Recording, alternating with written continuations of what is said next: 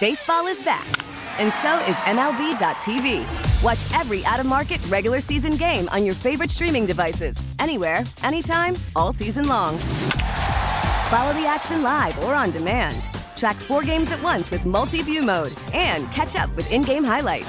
Plus, original programs, minor league broadcasts, and local pre and post game shows. Go to MLB.tv to start your free trial today. Blackout and other restrictions apply. Major League Baseball trademarks used with permission. Call from mom. Answer it. Call silenced. Instacart knows nothing gets between you and the game. That's why they make ordering from your couch easy. Stock up today and get all your groceries for the week delivered in as fast as 30 minutes without missing a minute of the game. You have 47 new voicemails. Download the app to get free delivery on your first three orders while supplies last. Minimum $10 per order. Additional terms apply. Welcome back. It's 1140 The Bet. It has just been a few days since the Golden State Warriors were crowned champions, but just like that, the NBA draft is upon us, and here to give us that front office perspective is Audacy NBA insider Ryan McDonough. Insider calls are brought to you by Driveway.com. Looking for a car? Go to Driveway.com where you can get pre qualified, buy a car, and get it delivered. Ryan, it is a hectic time in the uh, NBA schedule, although the finals are over, so we appreciate the time. How are you? I'm doing great. It's it's always good to be on with you. I look forward to being up your way in a few weeks for NBA Summer League. But you're right. That's one of the questions that I got asked a lot when I was in front offices. Whenever the team I worked for, whether it was the Celtics or Suns, was done playing, people said, "Do you have more free time now?" And a lot of the people who weren't diehard NBA fans were surprised to learn the opposite is true. No, as a, as a front office executive, you actually have less free time because we have the draft tomorrow night, and then uh, free agency starts the week after that, and then summer league starts in Las Vegas the week after that. So uh, certainly the next few weeks will be a busy time in the NBA. And, and, and I want to I want to pinpoint, and, and you brought up, you know, being in the front office in Boston, being the GM in Phoenix, and the draft. No matter what sport, as fans, we're told all the time this is a, a year round process from the scouting, the preparation, the draft boards, the international players that you need to see, and everything in between. So could you kind of take me through the timeline of being, you know, 12, 11, 10 months out of the draft to now, where we're a mere hours away from selections actually being made?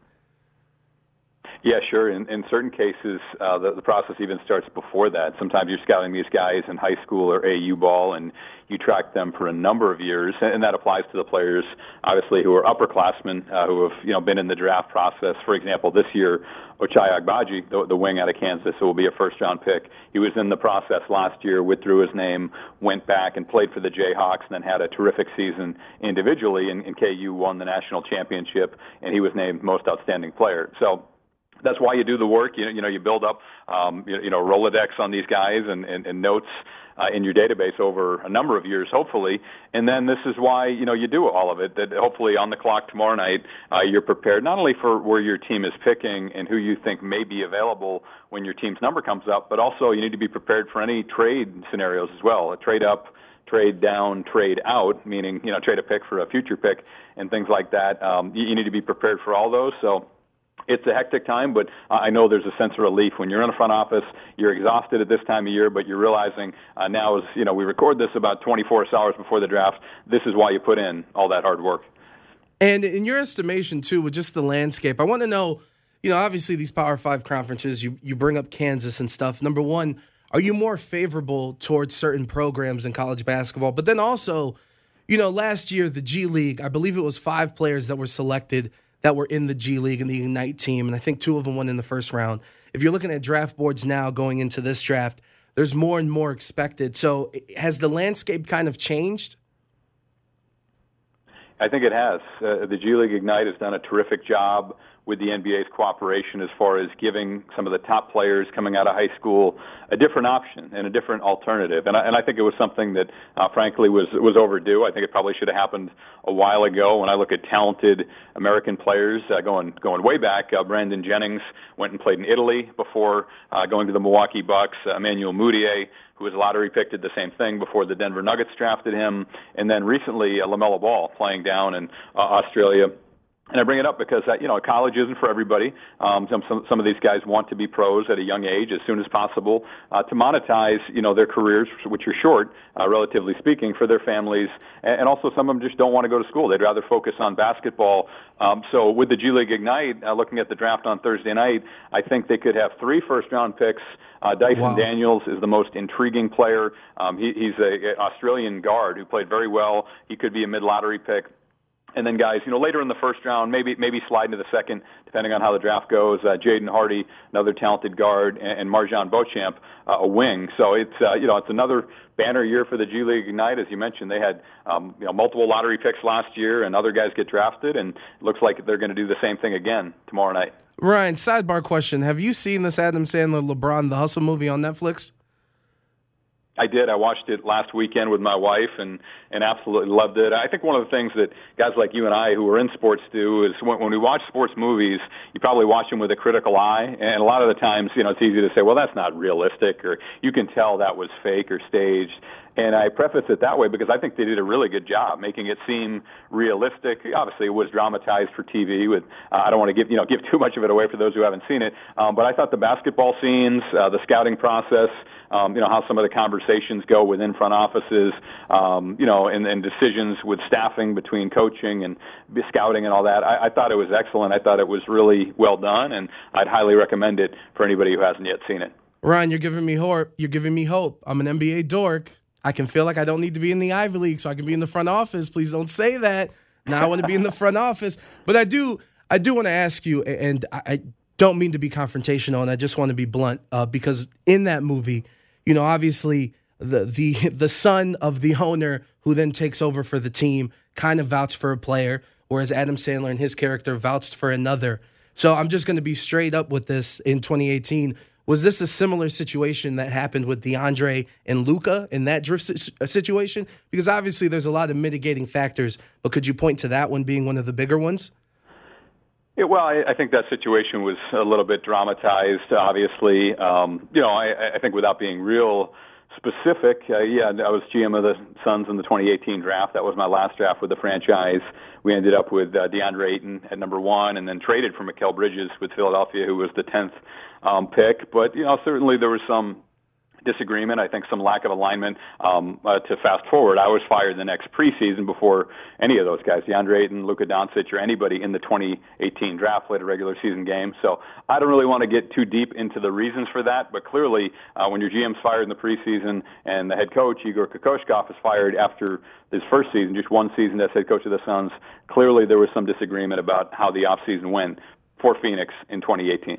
And, thank you for answering that. Like I said, I didn't mean to be confrontational. And moving on, you know, one of the the things that I enjoyed, and, and I'm born and raised in Cleveland. I'm a Cavs fan, so as a small market, it, it made me feel good. And obviously, you have the Warriors and Celtics that were just in the NBA Finals, two teams that have a lot of homegrown talent that are the base and the foundations of their teams. But also, you know, this year the Grizzlies, the Cavaliers, to name a few, drafted their cornerstone players. And as we move into this draft? Is there kind of, do you sense a more renewed energy into building through the draft as opposed to the big three mentality?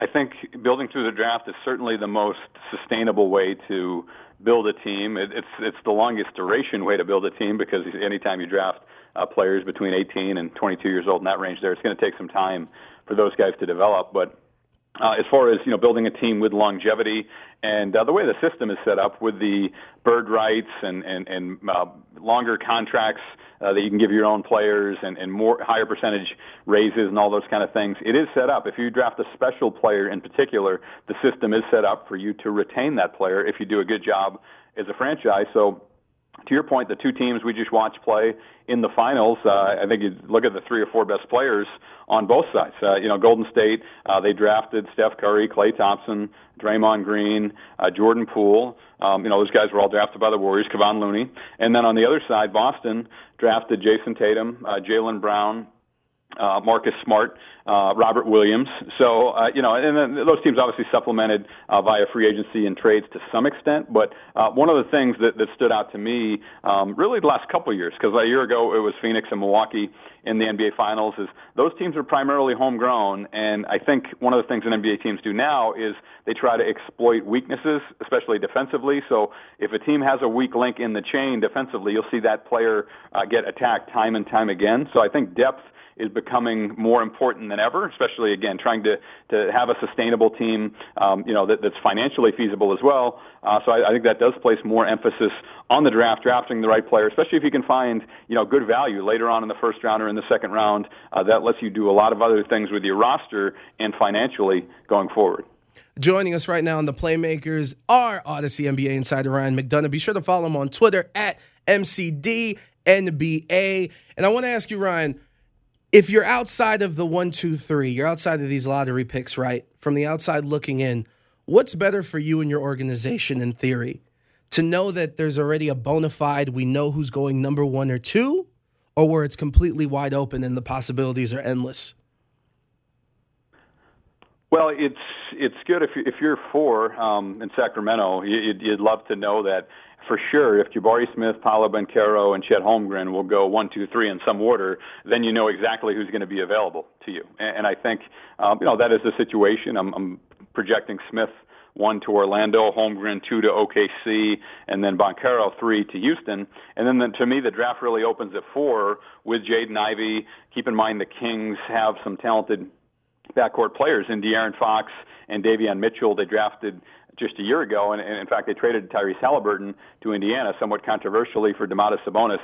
Uh, so, so I bring it up because, yeah, the more certainty you can have, the better. Uh, obviously, the only team who really controls that at this point is the Orlando Magic with the number one pick. But um, so, you know, we'll see if there are moves in the top three. I'm, I'm thinking that's less likely, but I wouldn't at all be surprised if Sacramento at four puts that pick in play. I think Jaden Ivey will be the fourth pick, but uh, I wouldn't be surprised if that pick ends up going to somewhere else besides the Kings. And Ryan, before we get you out of here, a couple non-draft questions. As free agency is what eight days away and counting. So, and and we brought up Boston, and, and of course, a lot of people are calling for Boston to get a true quote unquote point guard or a table setter to help out the offense. And if they do so, that would mean that Marcus Smart is either going to be in a situation that he's not necessarily comfortable in on the court or less minutes. And obviously, to me, at least in my opinion, Marcus Smart is kind of the glue in the heart of that Boston Celtics team.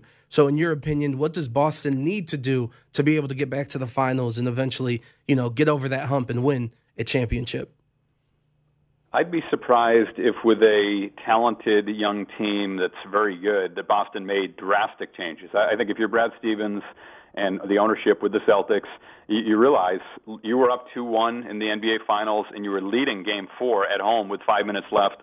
Golden State went on that run to win Game 4 and tie the series, and then the series flipped after that with Golden State winning the last few to win the title. But um, I think a lot of times from a fan or media perspective, it's easy to say, well, the team should make sweeping, drastic changes. To me, when you're that close with a young team and a young core that's sustainable, because those guys, in particular, uh, Jaylen Brown, Jayson Tatum, Marcus Smart, Robert Williams are under contract for a number of years, uh, you, you make minor tweaks. So Brad Stevens said yesterday they'll look to add more playmaking. I agree with that, but so that could be a point guard. Uh, keep in mind there are financial restrictions because this is a luxury tax team uh, that we're talking about in Boston. Uh, it could be you know playmaking wing like Joe Ingles. I understand why Brad Stevens you know wants to add more playmaking, and he should. I, I do the same thing if I were in the front office, uh, but I, I don't think that means drastic sweeping changes from a team who is just at the precipice of an NBA title. And uh, my last question before I get you out of here, Ryan, and thank you so much for the time, uh, is, is, a frustrating one for me because this gap between Bo- from Brooklyn, excuse me, and Kyrie Irving uh, is a complex one. And I think just within the hour, the latest reports that LA is very, very intrigued. The Lakers are obviously, and even the Clippers too. But in your opinion, does Brooklyn make the most sense for Kyrie? And that gap that I talked about, is it one that can be closed and repaired? I think the Brooklyn Nets want Kyrie Irving to opt into his player option for next year at $37 million. That would be for the one year, and to use next year to prove to the franchise that he deserves a longer term commitment then. Um, because, you know, based on the last three years, how could you give that guy a long term extension? You know, a four or five year max extension would be malpractice, in my opinion. You, you just can't do that given how unreliable Kyrie has been. Uh, so maybe they meet in the middle. I mean, I wonder if a, a two year deal that's at the max or you know, just short of the max makes some sense. That way, Kyrie gets a little bit more money and a little bit of security. Uh, but uh, excuse me, Brooklyn also has some leverage in case Kyrie continues to not show up for games and be um, mercurial. Then the Nets have a way to pivot out of it without really damaging their franchise long term. Ryan, thank you so much for joining us. I'm sure we'll be talking to you here in a few weeks because, like we said, free agency is just around the corner. Thank you so much for the time, Ryan. Anytime. Enjoy the draft, and I'll see you guys up your way in a few weeks for Summer League. Absolutely. That's our NBA insider, Ryan McDonough. Be sure to follow him again on Twitter at MCDNBA. Insider calls are brought to you by Driveway.com. Head to Driveway.com today to shop for more than 25,000 new and used cars in Driveway's nationwide inventory. We'll be back with sports or some other things. It's 1140 The Bet. Now, with the MLB app, you can get baseball your way. Pick your favorite team, your favorite players, and get customized highlights, stories, and breaking news right on your home feed.